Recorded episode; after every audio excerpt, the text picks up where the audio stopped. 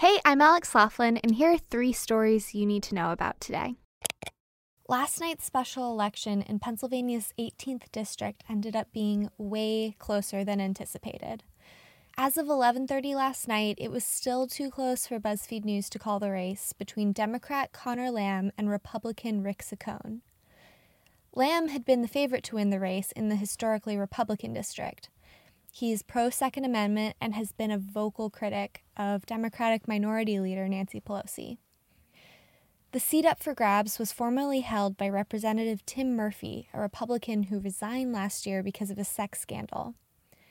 Depending on who you ask or what you're talking about, this race was either meaningful or completely meaningless. Most likely, it's both. So let me break it down. Pennsylvania is in the middle of a huge redistricting battle, so this seat will only last about nine months anyway. That being said, it is a midterm election year, and we're trying to read the tea leaves wherever we can get them. Since this is a Republican district, a Democrat winning here could foreshadow what's to come this fall a wave of Democrats winning seats in Congress. But I think we've all learned our lesson about US politics by now, and especially by last night. Anything can happen. Stay tuned to BuzzFeed News for updates.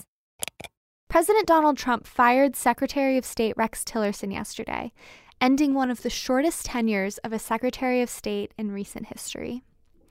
Tillerson reportedly found out about his change in employment status over Twitter. The president tweeted, quote, Mike Pompeo, director of the CIA, will become our new Secretary of State. He will do a fantastic job. Thank you to Rex Tillerson for his service. Gina Haspel will become the new director of the CIA and the first woman so chosen.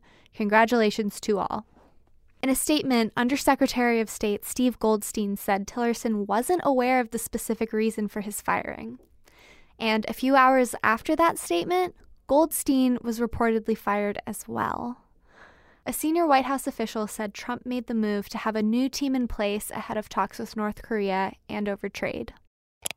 A man who filmed the violence sparked by white supremacists in Charlottesville, Virginia, has sued InfoWars, a former congressman, and others for defamation and intentional infliction of emotional distress.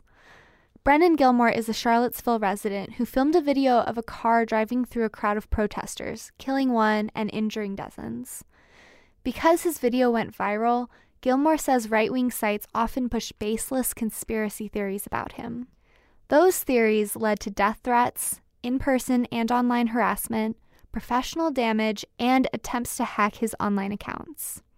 Gilmore has sued InfoWars, its host Alex Jones, several of the site's contributors, Gateway pundit writer Jim Hoft, former Congressman Allen West, and others in federal court for nine counts of defamation and one count of intentional infliction of emotional distress. He's seeking unspecified compensation. In a press conference on Tuesday, he said, quote, "These outlets pose a danger to our country." Georgetown Law School's Civil Rights Clinic is assisting Gilmore with the case.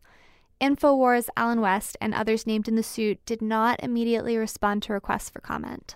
For more on the latest stories, download the BuzzFeed News app and you can listen to this briefing reporting to you as a podcast or on your smart speakers. Just look for BuzzFeed News.